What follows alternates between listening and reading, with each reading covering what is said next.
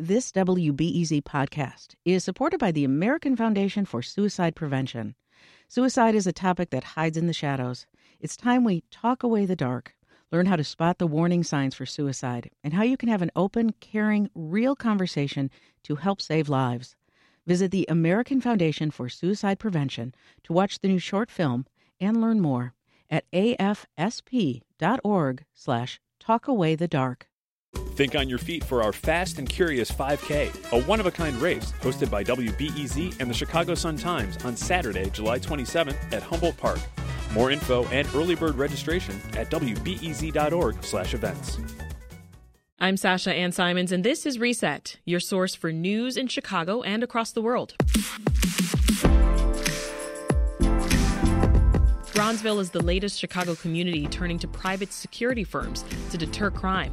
Alderwoman Sophia King of the 4th Ward announced a pilot program last week that would bring together community organizers with guards from Halo Security Group to patrol neighborhood streets. The program is set to start in two weeks and is estimated to cost $100,000.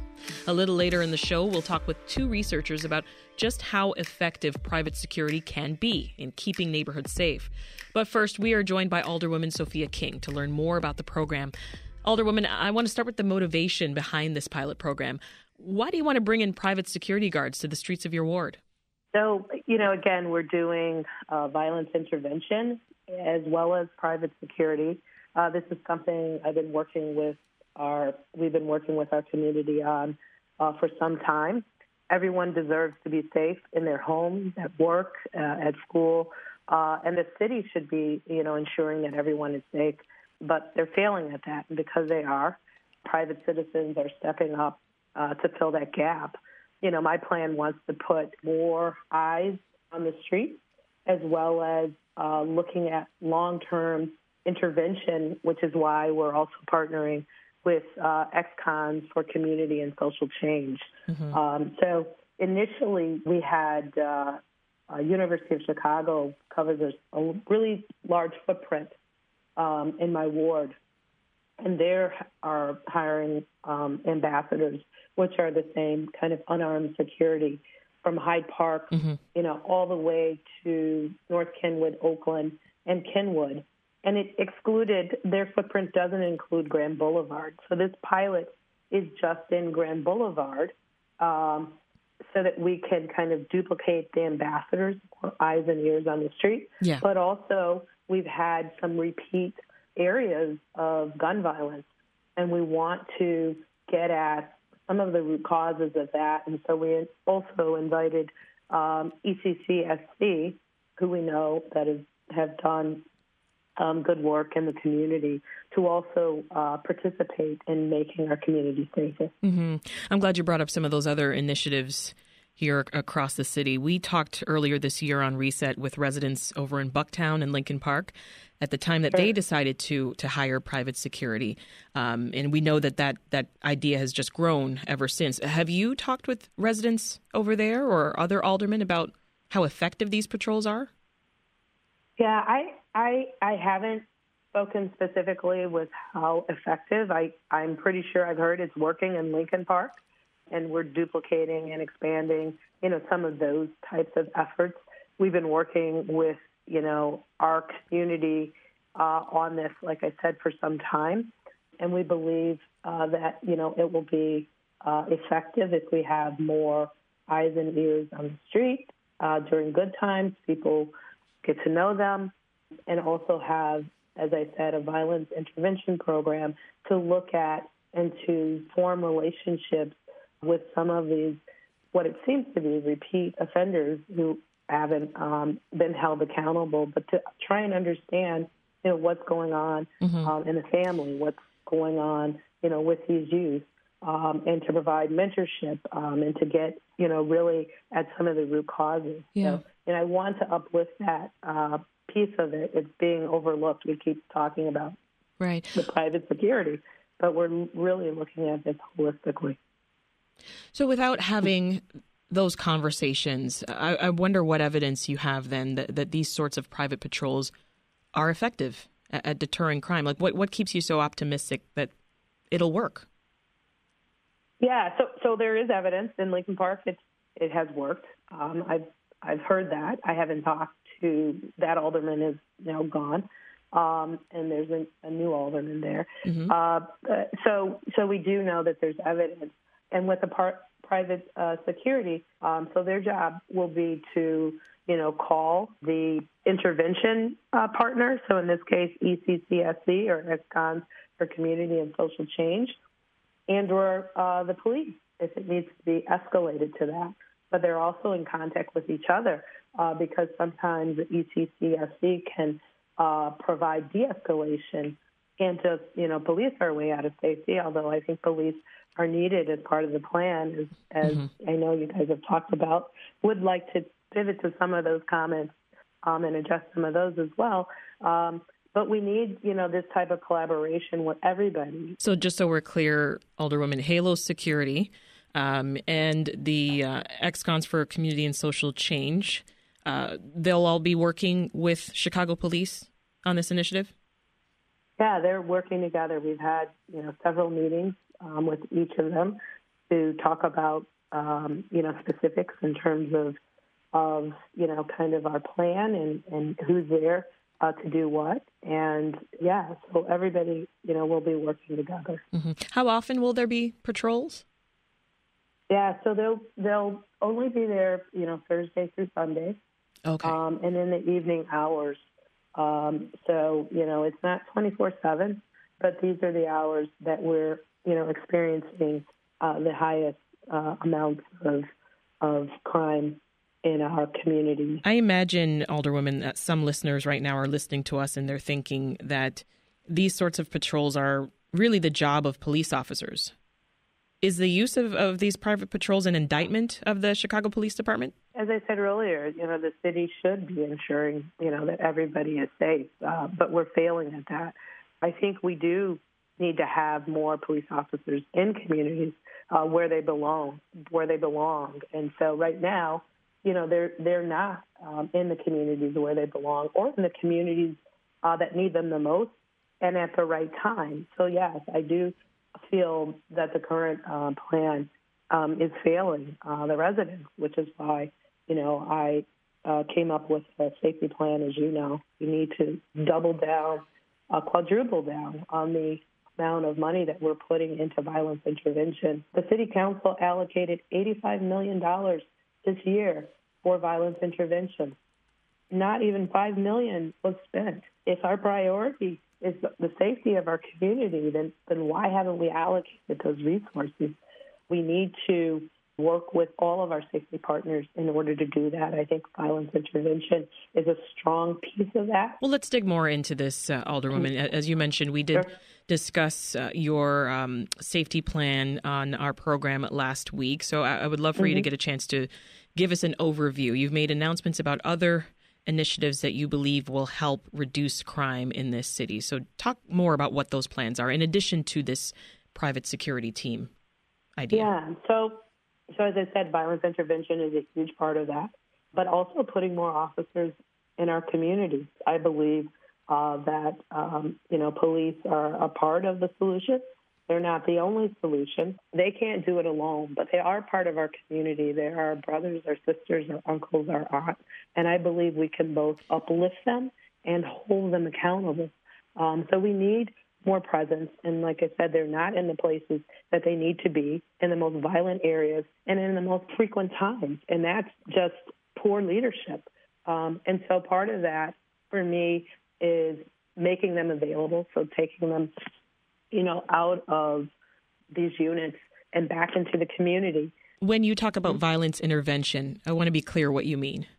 Violence intervention programs are ran by organizations with community credibility, um, uh, often with uh, formerly um, incarcerated individuals as part of that program, in collaboration, you know, with government, with community organizations, to uh, target, if you will, people who are likely to be shot or to shoot or at highest risk for gun violence. And they uh, try and mentor them, bring them into the fold, offer them incentives uh, to come off of the street, and then also offer trauma informed care, um, like I said, mentorship, okay. Uh, job training. You mentioned accountability a few moments ago, sure. Alderwoman. How will Halo Security be held accountable in case an accident occurs? Like, is there an oversight body of some kind? We're we've been working with the community on this. Uh, the Grand Boulevard Advisory uh, Council has a safety uh, subcommittee who is very involved with this. But I will, would like to say, again, the, the picture that you're painting is different. These are unarmed ambassadors who will be extra eyes and ears on the street. And so, uh, you know, when you reference if something happens, I'm not quite sure what, what you mean by that, but, you know, they are unarmed in the community. I mean, altercations along, could, could occur. It, they're stopping crime, right? Well, no, they they would they are uh, unarmed security who um, whose job it would be to call the police if there's something. I mean, you you say it's being portrayed a certain way. Why do you think maybe it's not sticking with some folks? This idea. Well, no, I you just mentioned if something happens, and I, you know, okay. I just was pushing back that um, that you know these are extra eyes and ears on the street, um, you know, unarmed. Um, it is not their job to uh, stop crime. How about um, a how about a push for community engagement rather than private security? Oh, we've done that. So you know, throughout we've, like I said, the uh, Grand Boulevard Advisory Council, um, the community has been engaged. So this has been a process that is led uh, by the community uh, that I serve um, and it's at their request and their input uh, that we've come to these decisions. Let's turn now to what research tells us about the effectiveness of private security patrols. Joining us now is Marco Fabbri, Senior Assistant Professor at the University of Bologna, and Will Pelfrey, Professor in the Wilder School of Government and Public Policy at Virginia Commonwealth University. Professor Fabbri, we'll start with you. You published a paper in 2020 that looked at the use of private security patrols, and you refer to them as quote unquote observe and report patrols. So tell us a bit about the program they tested over in Oakland. Yes, uh, please let me start by sharing the blame for eventual mistake with my co-authors, Jonathan Klick, the professor at UPenn. Um, what we did was uh, to evaluate uh, um, patrol program that was uh, enacted, uh, started actually by a group of private citizens in Oakland, California, in 2013. Um, the idea was precisely to check uh, with some empirical strategies that mm, are relatively common in economics, but not so much in, uh, uh, let's say, in the public policy uh, speeches whether these observe and re- um, report patrolling uh, systems, so basically unarmed patrols that would eventually patrol a certain district and report to police possible crime events, would be effective in uh, diminishing crime rate. Um, what we find uh, is that there is um, certain evidence of reduction of crime in the short term, in the short run, especially burglaries and uh, property crimes, mm-hmm. not of violent crimes so much. But actually, we do find that over longer periods, so past a few months, four to five months, this effect vanishes uh, and disappears. Uh, and we, our data allowed us to check a period of a couple of years, uh, actually three years after the introduction. It didn't look that the program was effective, at least in this um, Oakland experience okay. in, in, reducing crime substantially. And, and so we're clear, Professor Fabbri, in Oakland, were they armed or unarmed? Unarmed patrol. So okay. the, uh, th- that's the observe and report uh, uh, from the title of the paper. So that was the only possibility for these uh, um, private security guards. So Professor Pelfrey, we, as we just heard from uh, Professor Fabbri, the, the program in Oakland wasn't effective. Is there other research out there that has investigated this use of private security patrols? Some uh, intuitively, this kind of program should work. If you put a security patrol or a uniformed presence that works in conjunction with the police, one would think that there's going to be a deterrent effect on crime. But the research is mixed. Um, as we just heard, the the effects are either short term or not statistically significant, that is not sufficient to be measurable. Um, and in large part, it depends on the nature of these security programs. Sometimes they're just regular citizens with walkie talkies or cell phones. Mm-hmm. Sometimes they're hired security forces. Sometimes they're private. Sometimes they're hired by the, um, by the local government or a city business district. So these programs vary widely and measuring their effectiveness is extremely difficult. Crime goes up and down in cycles, and um, for marginal effects like these kinds of programs are likely to produce, it's really hard to track them. Mm-hmm. And I'd love to hear from you both on this. What do you think the appeal is of these private security groups? Like, why are city governments reaching more and more for this as a solution? You first, Professor Pelfrey. Well, cities are looking for answers. Uh, there's a lot of crime out there, and there are few government resources to deal with that crime. Um, so cities are looking for paths that are not going to be extraordinarily expensive. They're finding that police are really difficult to hire. Uh, police are really difficult to retain right now. Police attrition is a huge problem nationally. Uh, Post George Floyd, fewer people want to be police, fewer people want to stay in policing, and with a booming labor market, people are leaving the policing field and finding other employment. Yeah. So it's hard for police departments to keep people. So cities are looking for alternative means, and this looks like something that should work. What do you think, Professor Fabbri? Why the rising popularity of this solution? Well, I definitely join Professor Pelfrey. The cost of these programs is usually just a fraction of the cost of hiring an additional police officer. And even in those programs that requires the employment of uh, trained employees, tra- trained private security guards, usually costs are much lower. Um, there is also a psychological effect. Uh, people demand for security is based also on beliefs and not objective data. So mm, we know, for instance, from psychological research that most people think that crime increased in the last 20 years, while we know from a wide variety of sources of data that virtually in all the Western countries in the world, crime sharply declined. So I think visibility of an additional patrol can help uh, confidence of the um, of people of the community, but also mm-hmm. voters of electors. This idea, from what I hear you say, is uh, of private security patrols. It's something that maybe the optics they make us feel better, but they're not really doing much. Well, uh, uh, I wouldn't be so sharp in my judgments. Um, most economists always answer it depends, and I would do so also in this case.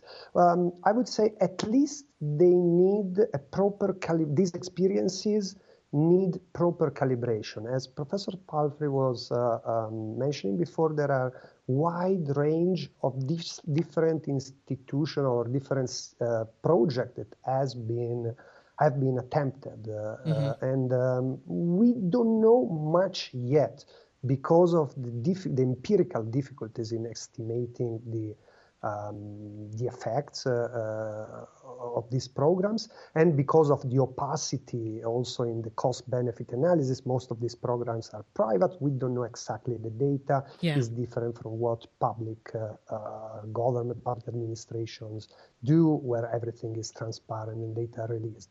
So I would say possibly a public private uh, uh, partnership, something that happened, for instance, in New Orleans in the French Quarter, with uh, transparency uh, uh, of the data and an administration that is mixed um, and possibly complementary between public and private police forces might help in both uh, reducing crime at a lower cost and eventually in learning from experience some, such a way that is possible to um, transport uh, these, uh, uh, transplant these experiences in different contexts. The uh, Chicago pilot program that we learned about earlier in this program, uh, it, it, involves a combination of community groups and private security. So, uh, Professor Pelfrey, what does the research tell us about the effectiveness of citizen patrols on safety? Citizen patrols uh, don't have a lot of merit in the scholarly research. Um, they can increase feelings of safety, kind of the optics that uh, Dr. Fabbri was just describing.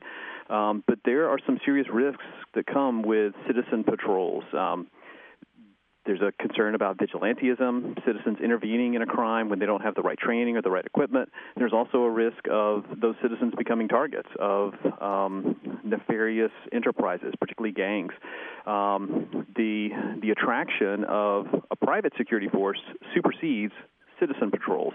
Uh, the, the private security force is going to be better trained. They're going to um, have some idea of the kinds of people they're looking for, and they can frequently be funded through the private sector. The Philadelphia Center City Business District is a great example. Dr. Fabbri referred to New Orleans. Mm-hmm. Um, when private sector can pool some money, when businesses can throw in with the public sector and produce this shared enterprise.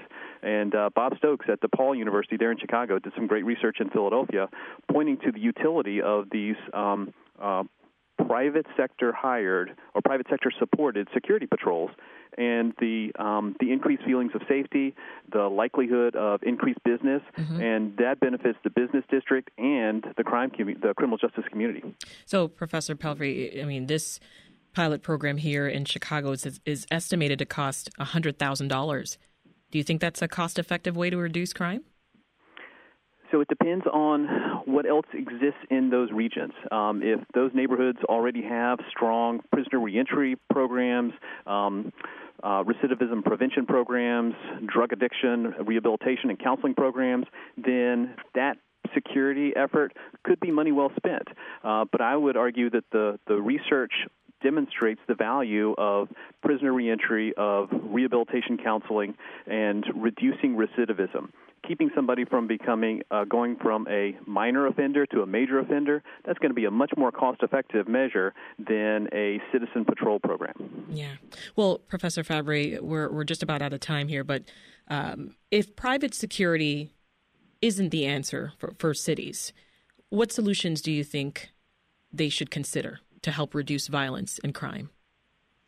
I definitely support uh, a mixed intervention that engages uh, the civil society. So this is, I think, an important message I want to, to, to try to pass. It is important, fundamental to engage the civil society into crime prevention. What Professor Pelfrey was just uh, saying, that's not enough. We need uh, specialized training. But programs like the one of Chicago, I'm very interested in, in checking out what will happen because uh, um, a mix of private and public in this uh, in, this arena in this area can deliver results that uh, are actually better off than only public uh, deterrence or only private deterrence. Yeah. We'll leave it there for now. That was Marco Fabbri, Senior Assistant Professor at the University of Bologna, and Will Pelfrey, Professor in the Wilder School of Government and Public Policy at Virginia Commonwealth University. Thank you both. This episode of Reset was produced by Andrew Merriweather, and it was edited by Ethan Schwab. Want more thoughtful conversations like this? Then subscribe to our podcast. And while you're there, leave us a rating. It really helps support the work that we do. That's all for Reset. We'll talk to you tomorrow.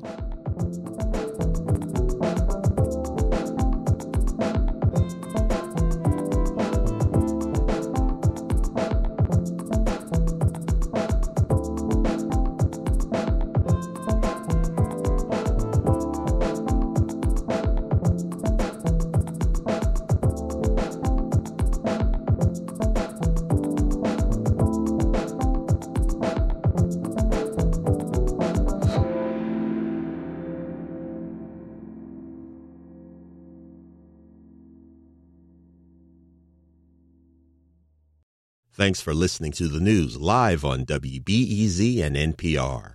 The WBEZ stream sounds great in the kitchen on your smart speaker and anywhere on the WBEZ app. Listen every day.